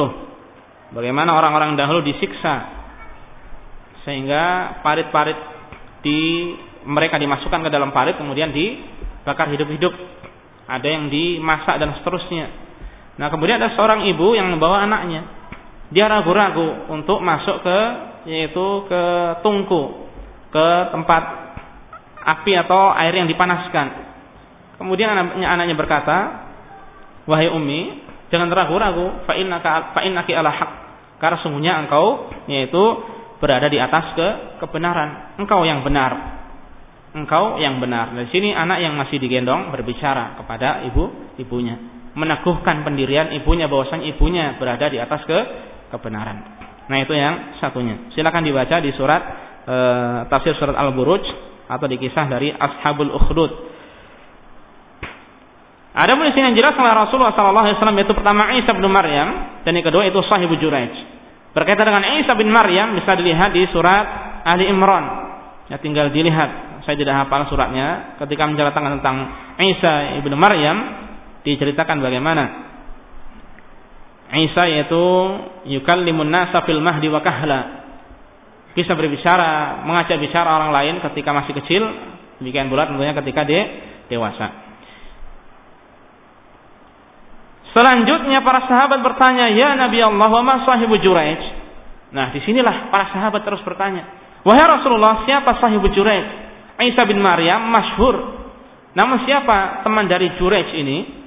Qala. Kemudian Rasulullah sallallahu alaihi wasallam yaitu menjawab, "Fa inna Juraijan kana rajulan rahiban fi sawma'atin lahu." Sesungguhnya Juraij itu adalah seorang rahib ahli ibadah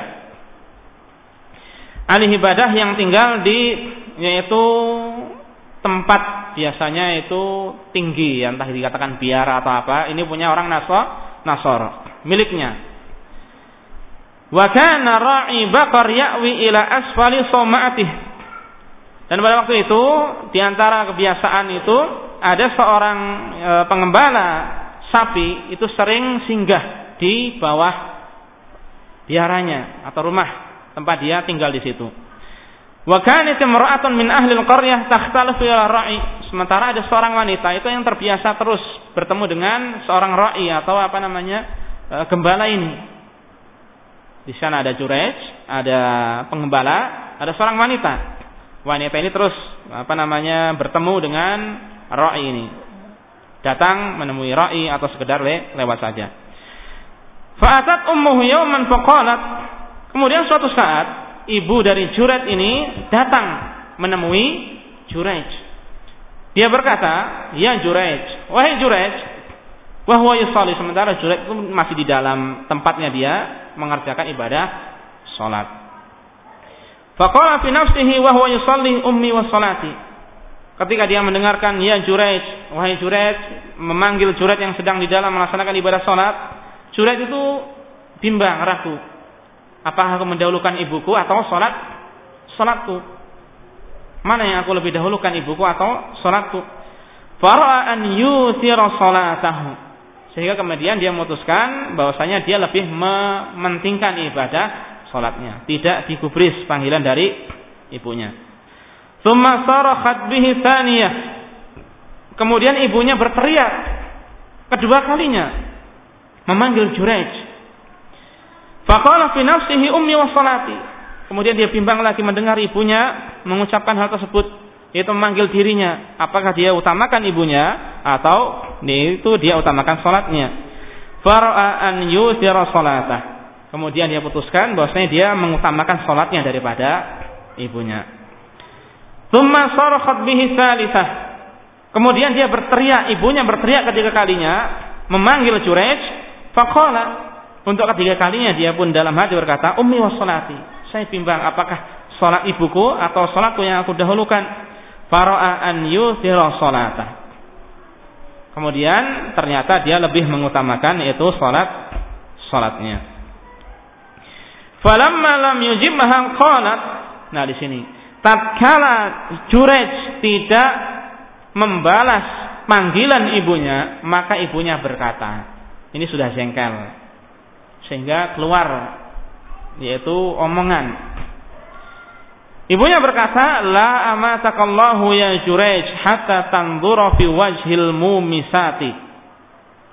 Wahai Juraid, semoga Allah tidak mewafatkanmu sampai engkau melihat wajah seorang pezina. Dia adalah ahli ibadah. Sampai disumpahi sama ibunya dengan ucapan didoakan oleh ibunya dengan doa seperti itu. Semoga Allah tidak mematikan, mewafatkan wahai Juraid sampai engkau melihat wajahnya seorang wanita pezina. Tuman sorofat. Kemudian ibunya pun pergi. Singkat cerita, Fa'utiyal maliku bitilkal mar'ati bitilkal mar'ati waladat. Singkat cerita ternyata wanita ini hamil kemudian melahirkan. Wanita yang tadi sering bertemu dengan penggembala, yang sering lewat menemui penggembala. Hingga akhirnya raja memanggilnya. Memanggil wanita yang telah melahirkan ini. Faqala mimman? Lahir dari siapa ini? Mana ayahnya? Qalat min Jurej. Dia menjawab ayahnya adalah Jurej. Wanita tidak tahu agama dengan mudahnya menjawab Jurej. Qala Asahibul Soma'ah Kemudian raja itu bertanya apakah yang kau maksud ini adalah itu Jurej yang tinggal di biara atau tempat tempat tersebut di situ diartikan apa ya? Biara apa? Rumah apa? Soma'ah rumah rumah peribadatan, ya, rumah peribadatan. Kalau biara itu biasanya apa ya? Agama mana biara? Hah? Kalau orang ya orang Nasoro itu biasanya apa mereka? Beda lagi, bukan rumah peribadatan itu maksudnya. Dia rumah khusus yang untuk tempat tinggalnya, dia beribadah di situ, kemudian melakukan namanya rohbaniyah. Tidak menikah, bahkan terkadang di apa namanya di, dikebiri istilahnya. Dan banyak hal yang lainnya mengajak, menyiksa dirinya. Nah ini di antara yaitu ajaran orang-orang Nasoro, antara ajaran Nasoro dan dalam Islam la rohbani atau fil Islam tidak menikah, tidak ini, tidak itu, tidak boleh dalam Islam tidak ada seperti seperti itu. Nah, Sekali lagi dia berkata, asahibu so, asahibu soma'ah. Apa yang kau maksud juret yang memiliki rumah peribadatan itu? Qalat na'am. Dia menjawab, iya, itu. Siapa lagi? Tidak ada yang lainnya. Qala ihdimu soma'atahu wa'tuni bih. Kemudian raja ini memerintahkan orang-orang hancurkan rumah peribadatan itu. Bawa juret ke ke sini untuk di diadili. Fadarabu soma'atahu bil fuusi hatta waqa'at. Hingga akhirnya orang-orang pun mendatangi rumah peribadatannya dihancurkan dengan kapak. Dihancurkan dengan kapak sampai roboh, hancur. Faja'alu yadahu ila unuqihi bihablin. Kemudian tangannya diikat di lehernya dengan tali. Tuman bihi. Kemudian dibawa menuju raja. Famurra bihi alal mumisat. Nah, di sinilah di sinilah dia melewati seorang pezina melewati para pezina. Ini yang didoakan oleh ibunya. Semoga Allah tidak mewafatkan wahai Jurej sampai engkau melihat wanita pe pezina. Farahunna sama. Nah, tatkala Jurej melihat melihat ke mana ini? Tidak enak kanan kiri ya. Kata melihat dia tersenyum. Ketika melihat para pezina itu dia ter tersenyum. Maksudnya pezina di sini wanita yang tidak baik, yang jual diri dirinya. Wahunna yanzurna ilaihi finnas. Dan para wanita itu pun melihat Jurej di tengah-tengah manusia. Faqala al-maliku Kemudian raja berkata, "Mata sumuhadi? Apa yang kau duga kira tentang wanita ini?" Yaitu wanita yang tadi yang membawa anak. Qala mata um atau dia berkata, apa yang dikatakan wanita ini? Qala matusum. Juhaid berkata, apa yang dikatakan? Ya, saya tidak tahu. Qala tasum anna waladaha. Dia berkata, dia yaitu mengatakan bahwasanya anaknya ini adalah dari darimu. Bahwasanya ini adalah hasil perbuatan tidak baik antara dirimu dengan wanita wanita itu. Qala kemudian Juhaid berkata, "Anti taz'umina Apakah engkau berkata demikian? Ini tasum ini enaknya diartikan di situ diartikan apa itu? Me,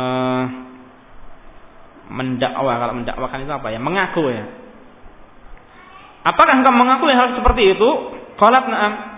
Wanita itu menjawab, "Iya, saya mengakuinya bahwasanya aku berbuat tidak baik padamu. Ini anakku." Hasil dengan dengan dirimu.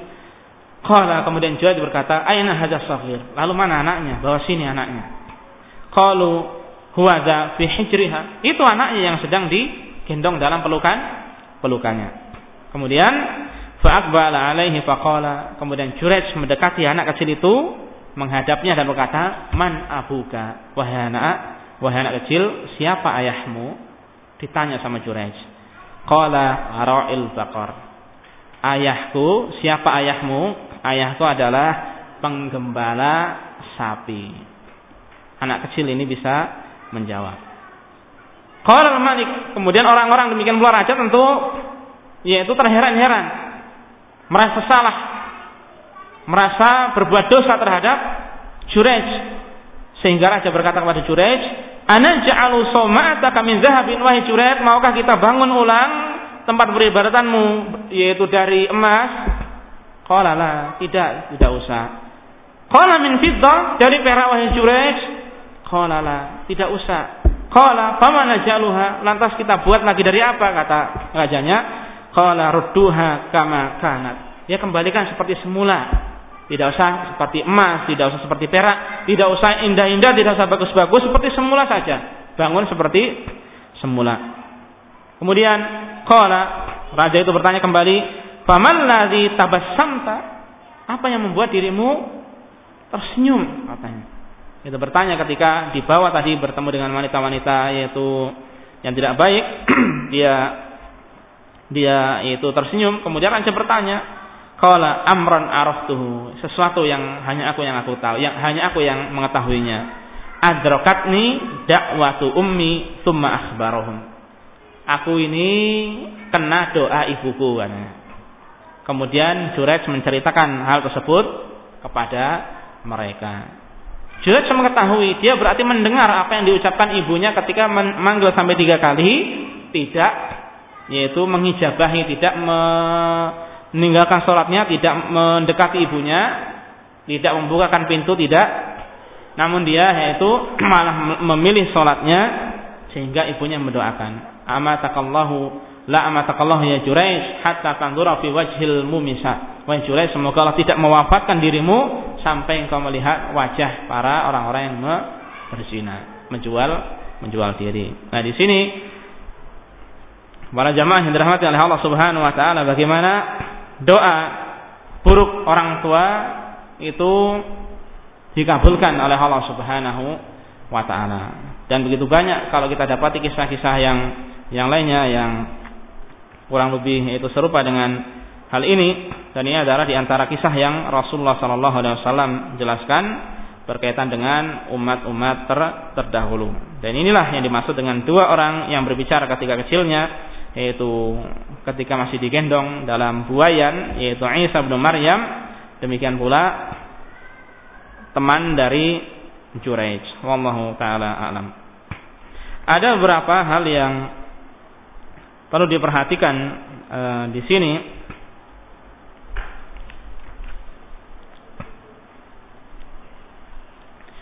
di antara beberapa hal yang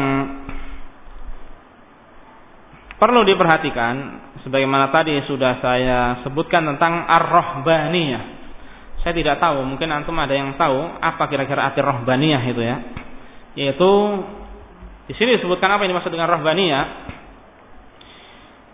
tentang rahib ataupun rahib yaitu kanu yatarahhabuna bitakhalli min asghali dunya. Mereka menyendiri, menyepi, menjauhkan diri dari kesibukan dunia wa tarki maladzatiha wa zuhdi fiha wal uzlah an ahliha. Mereka meninggalkan kenikmatan dunia, mereka zuhud terhadap dunia, mereka menyepi, meninggalkan orang uzlah. Uzlah itu yaitu menyendiri, tidak bergaul dengan manusia. Wa ta'ammudi masyaqiha dan sengaja mempersulit diri. Hatta inna minhum man kana yakhaffi nafsahu. Bahkan di antara mereka ada yang mengebiri dirinya sehingga tidak memiliki syahwat wa yad'u silsilah fi 'unuqihi wa ghairi dzalika min anwa'i ta'dib. Atau di antara mereka ada yang meletakkan yaitu kalung dari besi. sengaja menyiksa dirinya atau demikian pula berbagai macam yang yang lainnya. Fanafahan Nabi sallallahu alaihi wasallam wa naha al muslimina anha.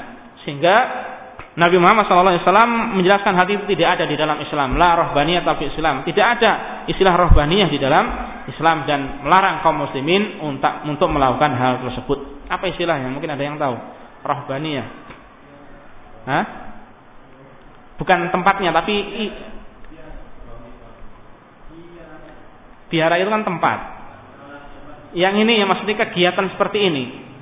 Ritual atau keyakinan seperti ini apa? Ya kebiaraan. Masa kebiaraan? Kerahiban apa ya? Rahbaniyah itu bahasa Arabnya. Coba dicari di surat Al-Hadid itu ada mungkin ada terjemahannya. Di surat Al-Hadid coba dicari terjemahannya. Di ada akhir-akhir.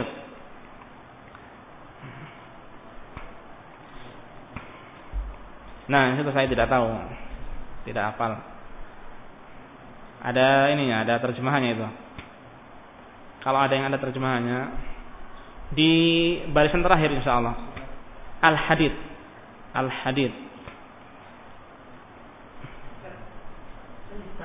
Apa? Selibat. Namanya selibat. Tidak menikah dan sebagainya pokoknya.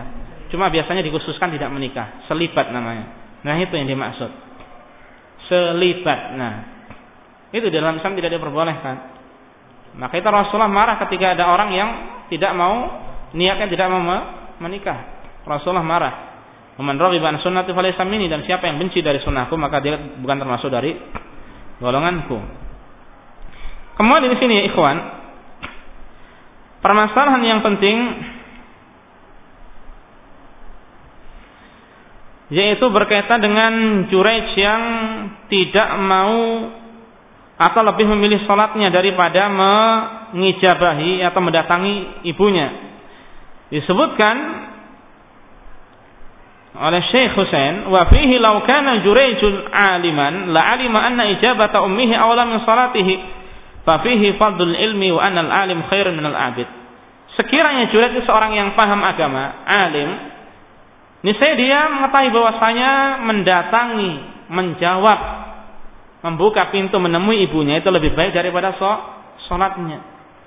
Dan ini merupakan keterangan, merupakan dalil bahwasanya itu akan keutamaan ilmu. Bahwasanya orang yang berilmu lebih utama daripada ahli ibadah. Antum insyaallah tahu bagaimana tentang kisah orang yang membunuh 99 jiwa sampai akhirnya nanti lengkaplah se 100. Ketika bertanya, apakah saya bisa tobat? Tidak boleh tobat, dibunuh sekalian, datang kepada orang alim yang dibunuh ini adalah abid ahlu ibadah, berfatwa tanpa ilmu. Nah ini kasus berfatwa tanpa ilmu bisa berbahaya sampai seperti ini, bahkan sampai dibunuh. Hingga akhirnya dia mendatangi orang alim, dia tidak ada yang bisa menghalangi dirimu dengan taubat. Selama nafas belum sampai tenggorokan, selama matahari belum terbit dari barat, maka Allah Subhanahu wa taala akan menerima taubat ham hambanya. Akan menerima taubat ham hambanya. Di sini diketahui bahwa seorang yang alim lebih baik daripada orang yang ahli ibadah. Karena intinya dari ibadah itu bukan hanya sisi kuantitas tidak, kualitasnya pun perlu diperhatikan kekhusyuannya. Demikian pula bagaimana dia mentadaburi bacaannya dari setiap lafaz-lafaz doa atau menzikirnya dia perhatikan, dia nikmati, tidak memperbanyak ibadah dan terus beribadah namun tanpa tanpa ilmu kosong dari ilmu. Di sinilah kita dapati manfaat yang besar dari ucapan Abdullah bin Mas'ud radhiyallahu taala anhu bahwasanya iktisadun fi sunnatin khairun min ijtihadin fi bid'ah. Sederhana dalam mengamalkan sunnah lebih baik dari bersungguh-sungguh namun di atas perbuatan bid'ah. Jadi agama itu jangan kita mempersulit diri, membebani diri mengamalkan agama. Maksudnya harus harus harus harus seperti ini tidak. Ketika kita mampu sedikit laksanakan yang istiqomah kemudian dilaksanakan itu adalah baik. Bahkan Rasulullah menjelaskan afdalul a'mali afdalul a'mali afdalul a'mali ahabul a'mali atau min afdalil a'mali indallahi mada uh, ad afdalul a'mali indallahi azza wa jalla adwa ma in qalla sebaik-baik amalan di sisi Allah adalah yang terus berkesinambung istiqomah meskipun hanya se sedikit. Nah, di sini sesuai dengan sunnah, sesuai dengan hadis, sesuai dengan yaitu dalil baik dari Al-Qur'an ataupun hadis Rasulullah sallallahu alaihi wasallam. Kemudian di antara perkara yang penting di sini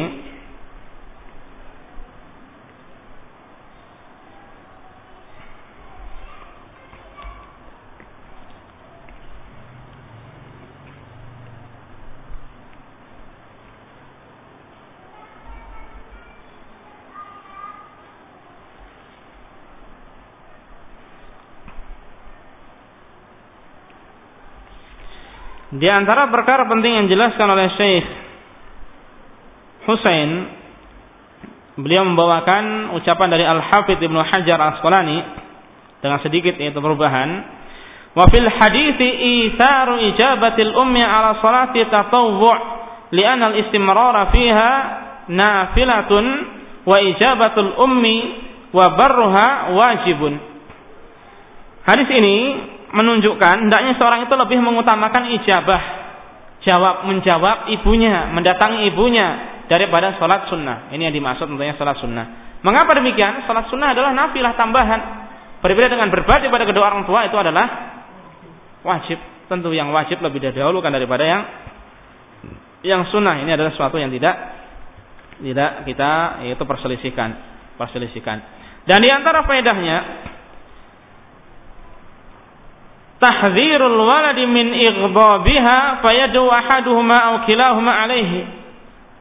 Yaitu semacam peringatan bagi anak itu jangan sampai dia membuat orang tuanya marah. Jengkel. Karena kalau sudah demikian maka itu bisa menyebabkan orang tuanya mengucapkan kata-kata buruk atau mendoakan anaknya. Apabila demikian maka itu bisa diijabahi oleh Allah Subhanahu wa taala. Dan di antara faedah yang bisa diambil dari hadis yang mulia ini yaitu tentang bagaimana Jurej itu sikoh terhadap Allah Subhanahu wa taala. Ketika dia yakin bahwasanya anak ini akan menjawab, ini menunjukkan bahwasanya dia sikoh. Dia yakin, percaya kepada Allah Subhanahu wa taala. Dia yakin bahwasanya Allah itu akan menolongnya cepat ataupun lambat. Pasti di sana ada jalan keluar karena memang dia tidak melakukan kesalahan tersebut. Dan mustahil Allah Subhanahu wa taala akan menghinakan hambanya yang tidak berbuat dosa. Tentu saja Allah Subhanahu wa taala akan menolong para walinya.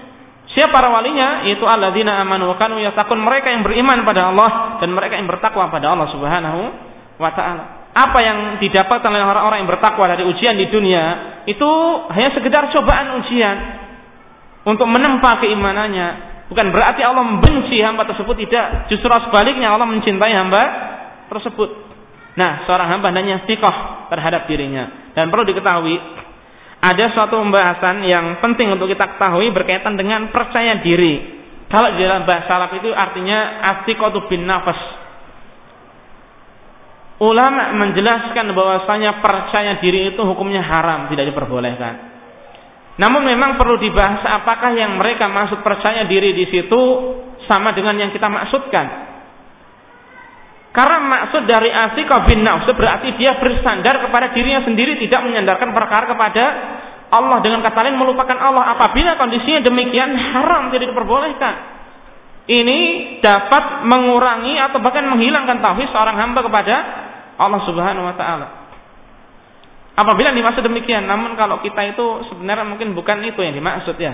Percaya diri di sini mungkin canggung, mental kurang kuat dan sebagainya. Bukan berarti dia tidak percaya terhadap Allah Subhanahu wa taala. Nah, ini tergantung kasus-kasus masing-masing. Bersifat kasuistik, yaitu tergantung dari masing-masing seorang. Bisa jadi ada yang seperti itu. Kalau apabila seperti itu ini tidak diperbolehkan haram. Adapun apabila yang dimaksud yaitu ya dengan istilah mungkin demam panggung kalau mau maju atau demikian pula kurang kesiapan dan sebagainya sehingga e, malu atau grogi dan sebagainya terkadang orang mengibaratkan itu dengan tidak pede tidak percaya diri ada apa yang dimaksud dengan itu Allah taala semoga itu tidak mengapa Adapun yang dimaksud dia tinggalkan Allah tidak bergantung pada Allah ini yang dosa. Maka itu terkadang kita ketika contohnya saya mau kajian di sini atau mau khutbah Jumat atau khutbah yang lainnya atau demikian pula di antara e, para jamaah ada yang ingin mau presentasi suatu mungkin mau seminar dan sebagainya. Nah, tentu kita terkadang merasakan hal seperti itu. Namun tentunya kita berusaha persiapan dengan matang, setelah itu kita serahkan pada Allah. Ini maksud dari billah percaya kepada Allah Subhanahu wa taala. Kita sudah berusaha semaksimal mungkin, seandainya ada kekurangan itu tentunya di bawah kuasa Allah Subhanahu wa taala. Bisa jadi kekurangan itu dari diri kita kurang persiapan dan sebagainya.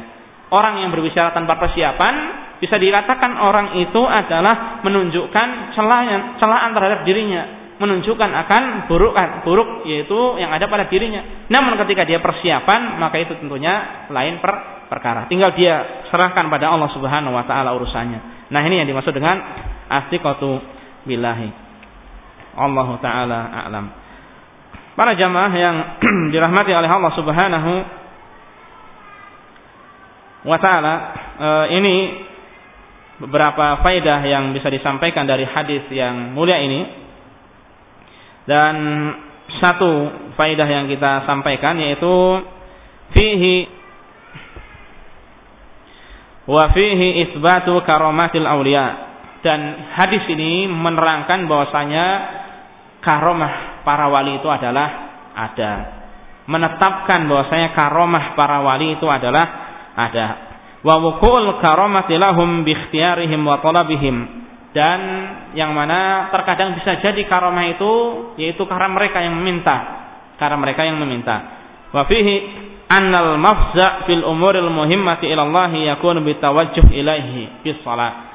Dan di antara faedah yang diambil dari keterangan ini bahwa seseorang ketika mendapat sesuatu yang mencekam, sesuatu yang menakutkan, maka yang disyariatkan adalah dia kembali menghadap Allah Subhanahu wa taala dengan salat atau dengan ibadah-ibadah yang yang lainnya. Satu pembahasan, satu poin penting berkaitan dengan karomah. Satu poin penting berkaitan dengan karomah. Di tengah-tengah kita itu banyak perbuatan-perbuatan itu bukan karomah namun dianggap sebagai karomah. Perlu diketahui dari beberapa riwayat yang kita dapatkan dari para sahabat, tabiin, tabiut tabiin dan orang-orang sebelumnya atau setelahnya, yang namanya karomah itu bukan sesuatu yang berulang-ulang. Dan umumnya itu adalah di luar kehendak mereka. Apabila sesuatu tersebut bisa dilakukan berulang-ulang, mereka yang menginginkan ini nanti bukan namanya karomah, tapi sihir. Pasti sihir. Ada pihak ketiga yang membantu dirinya melakukan hal tersebut.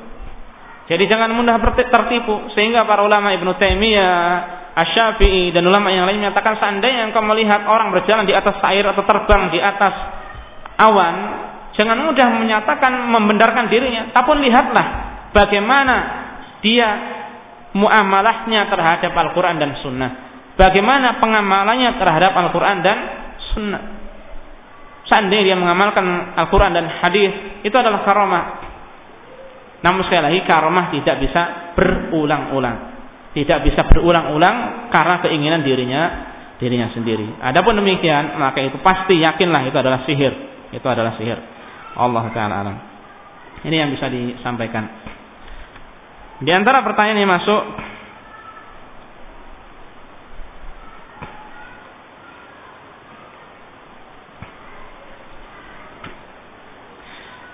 Orang tua ahli bid'ah Lalu anaknya ingin menegakkan sunnah Otomatis orang tua sakit hati dan mendoakan keburukan Apakah doa orang tua tersebut termasuk yang dikabulkan Pertama, saya tidak tega mengatakan kalau orang tua itu ahlu bid'ah dan sebagainya. Untuk mengatakan orang tua ahlu bid'ah atau orang lain ahlu bid'ah itu tidak mudah, bukan perkara yang mudah. Jangan begitu cepat kita menghukumi orang lain sebagai ahlu bid'ah. Seandainya memang mereka anggap saja berhak menyandang kata-kata tersebut, tentu hati kita itu lebih senang dihormati daripada diucap-ucapkan dengan ucapan yang tidak baik. Ini fitrah manusia. Bahkan Syekh Muhammad bin Saleh Al Utsaimin rahimahullah ketika menyikapi permasalahan sedekat atau tidak setelah i'tidal yang mana Syekh Al-Bani rahimahullah menyatakan bahwasanya sunnahnya adalah apa sunnahnya? Husain ingat. Sunnahnya adalah, oh saya lupa ini. Sunnahnya adalah melepas. Insya Allah melepas ya. Syekh Al-Bani. Dan menyatakan bahwasanya sedekap itu adalah bid'ah. Itu yang menyatakan Syekh Al-Bani. Syekh Taimin menyatakan yaitu membantah secara perlahan seseorang seandainya mengatakan demikian maka akan menjadikan ada dalam hati itu sesuatu sesuatu yang tidak enak ini perkara yang diperselisihkan oleh para ulama lantas bagaimana dengan permasalahan-permasalahan dalam keluarga apalagi dengan orang orang tuanya Bahkan kita dapati Syekh Al-Bani rahimahullah ketika dia berbeda pandangan, berbeda pendapat dengan kedua orang tuanya, dengan orang tuanya yang mana mazhabnya Hanafi, dia sendiri mengikuti ahlus sunnah, mengikuti yaitu hadis-hadis Rasulullah Sallallahu Alaihi Wasallam, maka apa yang dikatakan oleh apa yang dikatakan oleh orang tua Syekh Al-Bani Enggak serta merta langsung menyatakan anaknya demikian demikian dan Syalbani pun tidak langsung memfonis orang tuanya demikian demikian tidak. Orang tua menyatakan imal apakah wa imal mufarakah.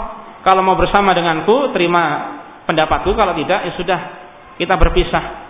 Meskipun berpisah orang tuanya pun memberi bekal peralatan-peralatan untuk membenahi reparasi jam diberikan. Berpisah dengan baik bukan dengan ucapan-ucapan yang buruk. Jadi Perlu diperhatikan, apalagi orang tua, jangan mudah mengucapkan bahwasanya orang tua adalah ahli bid'ah. Perlu diikomatul hujah. Apa kita telah menasehatinya? Apakah kita nasihati dengan baik? Apakah nasihat kita dengan ilmu? Apakah nasihat kita dengan lemah lembut? Apakah, apakah, apakah dan seterusnya? Ini perlu kita perhatikan. Ini yang pertama.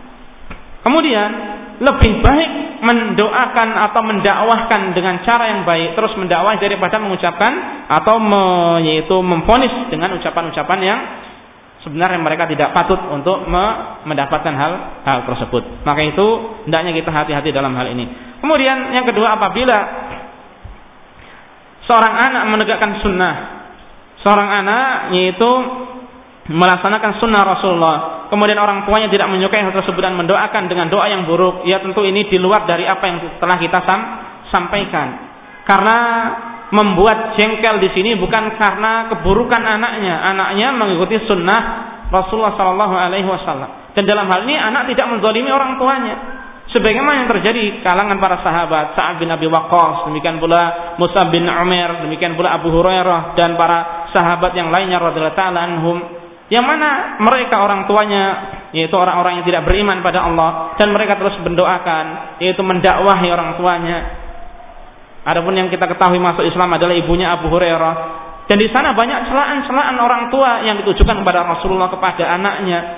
Namun tentunya ini di luar dari apa yang kita kita bahas dan insya Allah hal tersebut adalah uh, semoga tidak dikabulkan oleh Allah Subhanahu wa taala. Karena anaknya menghidupkan sunnah, inunya, anaknya menjalankan yaitu syariat, syariat Islam bukan durhaka kepada kedua orang tuanya. Hanya saja anaknya hendaknya terus memperbaiki hubungan kepada orang tua, terus mendekati mereka, yaitu tidak boleh memaksakan agama keyakinan kepada orang tua. Kita hanya bisa mendakwahi dengan cara yang baik dan jangan lupa didoakan dengan ke kebaikan. Suatu hari ketika saya dan anak saya usia 4 dan 6 tahun sedang bercerita tentang 10 malaikat dan tugasnya, tiba-tiba anak saya bertanya, kata mama Allah hebat, kenapa kok pakai nyuruh malaikat? Sebaliknya saya menjawab, sebaiknya saya menjawab bagaimana Pak Ustadz? ya ini sesuatu yang perlu dicari jawabannya ini. Hal seperti ini tidak mudah untuk di Dijawab. Pertama, pertama ini biasanya ketika ada cerita tentang sepuluh para malaikat, ini biasanya banyak riwayat-riwayat yang tidak sahih. Malaikat penjaga surga disebut dengan Ridwan. Tidak ada riwayat yang sahih. Tidak ada ayat Al-Quran ataupun hadis Rasulullah SAW yang menerangkan tentang itu. Pertama, tadi malaikat menjaga surga disebut dengan Ridwan. Kemudian yang kedua, malaikat pencabut nyawa disebut dengan Israel. Tidak ada riwayat yang sahih dari hadis Rasulullah SAW, apalagi dari Al-Quran. Adapun yang ada, malakul maut. Yang ada, malakul maut, malaikat maut. Kemudian apa lagi ya? Dan beberapa ada beberapa yang lainnya, cuma sekarang tidak hadir berkaitan dengan hal tersebut. Dan ada pun untuk menjawab hal seperti ini ya perlu dipematis. Tidak langsung kita jawab, terkadang agak sulit hal seperti ini dijawab dan bisa jadi saya pun tidak bisa menjawab karena memang ini adalah hal yang sulit. Cuma kalau saya menghadapi hal tersebut nanti akan saya jawab ketika kamu sudah SMP atau gimana lah. Ya nanti saja. Karena memang ya sulit, memang sulit. Apalagi anak yang yang kecil untuk diajak yaitu berpikir. Wallahu taala. Coba tanyakan kepada yang lainnya, saya tidak bisa memberikan solusi akan hal ini. Pertanyaan yang sulit. Allah taala alam. Baik, mungkin ada yang bertanya. Ada jamaah. Ya, silahkan Afi.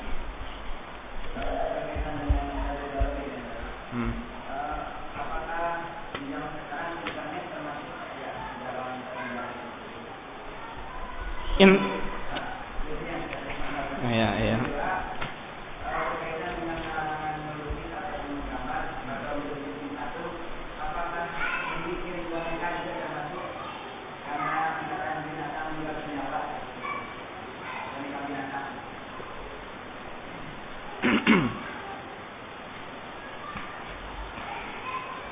Baik yang pertama berkaitan dengan sarana dan sarana itu banyak, bukan hanya internet saja, HP, demikian pula televisi, demikian pula radio atau senjata atau sepeda motor atau mobil atau yang lainnya. Ya, itu kan semuanya sarana.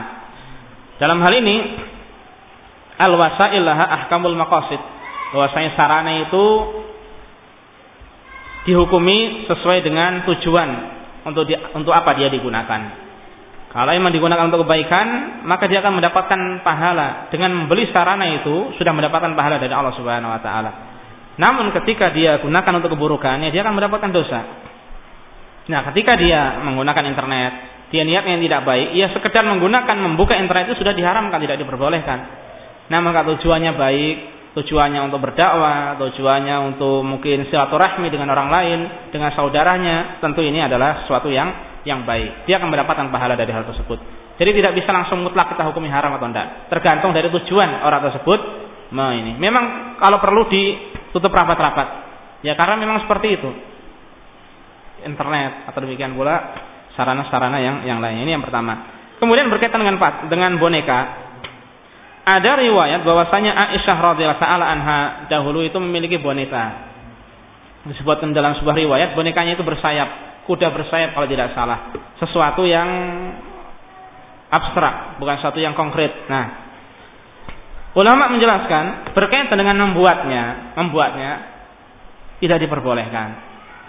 Namun lain halnya dengan memiliki, dengan membeli atau menjadi kasih dan sebagainya, khusus buat anak-anak mengajarkan ke yaitu apa namanya e, supaya dia bersifat kasih sayang kepada boneka dan sebagainya ini diperbolehkan. Namun khusus buat anak-anak selebihnya tidak diperbolehkan. Bahkan ada fatwa dari Syekh Muhammad bin Shalih bagaimana kalau orang menggambar sesuatu yang yaitu sesuatu yang abstrak tidak jelas sesuatu yang khayalan dia berfantasi gambar kuda ini dan sebagainya itu termasuk tidak diperbolehkan termasuk tidak diperbolehkan. Dan berkaitan dengan ilah atau alasannya bukan hanya sebagai sarana untuk hal tersebut. Di hadis-hadis Rasulullah SAW menjelaskan di antaranya Allah akan menantang dirinya ahyu ma khalaqtum. Hidupkan apa yang telah engkau ciptakan ini. Ditantang pada hari kiamat. Ternyata dia tidak bisa melakukan hal tersebut. Ini yang pertama. Yang kedua, Rasulullah mengancam asyadun nas azaban yaumal qiyamati al musawwirun Orang yang paling keras adabnya pada hari kiamat orang yang menggambar, melukis, mengukir, membuat patung makhluk yang bernyawa. Ini di antara alasannya. Demikian pula yang tadi sadud dariyah tadi, di antaranya pula itu adalah mubazir, sesuatu yang tabdir. Dan ada beberapa alasan lainnya yang tidak hadir uh, saat sekarang. Ada beberapa alasan yang lainnya. Allah taala. Ya. Silahkan. Monggo Pak.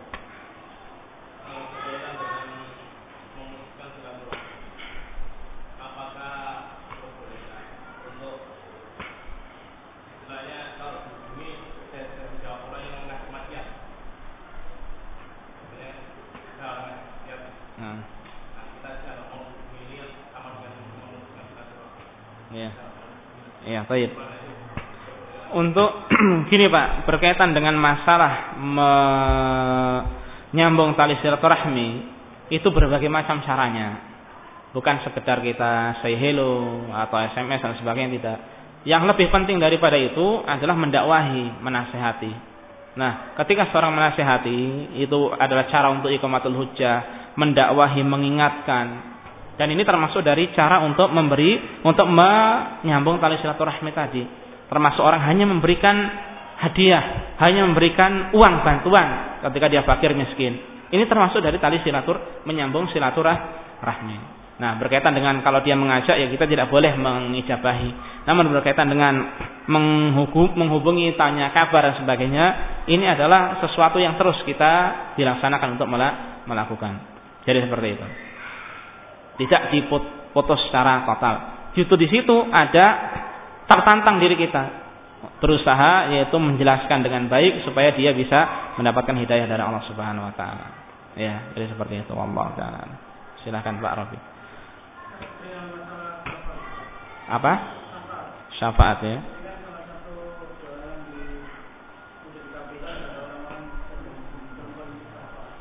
Safar ya, safar ya.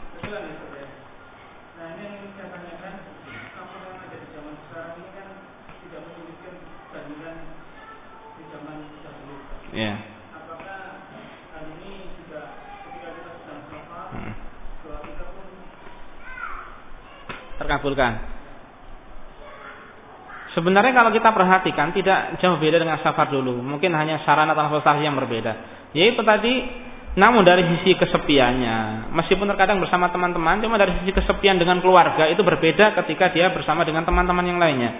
Ketika dia sama teman-teman berbeda dengan keluarganya. Demikian pula dia karena merantaunya jauh. Demikian pula tentunya bukan hanya itu, meskipun sudah yaitu sudah gampang, jauh lebih mudah daripada dulu, namun tentu pasti dia akan mendapatkan kesulitan-kesulitan. Pasti dia akan mendapatkan hal tersebut. Entah yaitu rasa letih, rasa lelah, rasa pusing dan sebagainya. Dan inilah yang dirasakan dari dulu sampai sekarang. Jadi tentunya hal tersebut kalau kita cermati dan terus kita gali secara mendalam, uh, apa namanya kesulitan-kesulitan apa saja yang didapatkan oleh orang yang sabar tidak jauh beda insya Allah dengan orang yang dahulu. Hanya saja mereka hanya saja secara sarana sekarang lebih mudah daripada dulu. Jadi tidak ada keterangan dari Rasulullah bahwa saya hadis tersebut dianulir di cancel tidak. Jadi tetap bahwa saya hadis tersebut berlaku sampai sekarang sampai hari kiamat sampai waktu yang Allah kehendaki. Jadi tetap tetap saja ya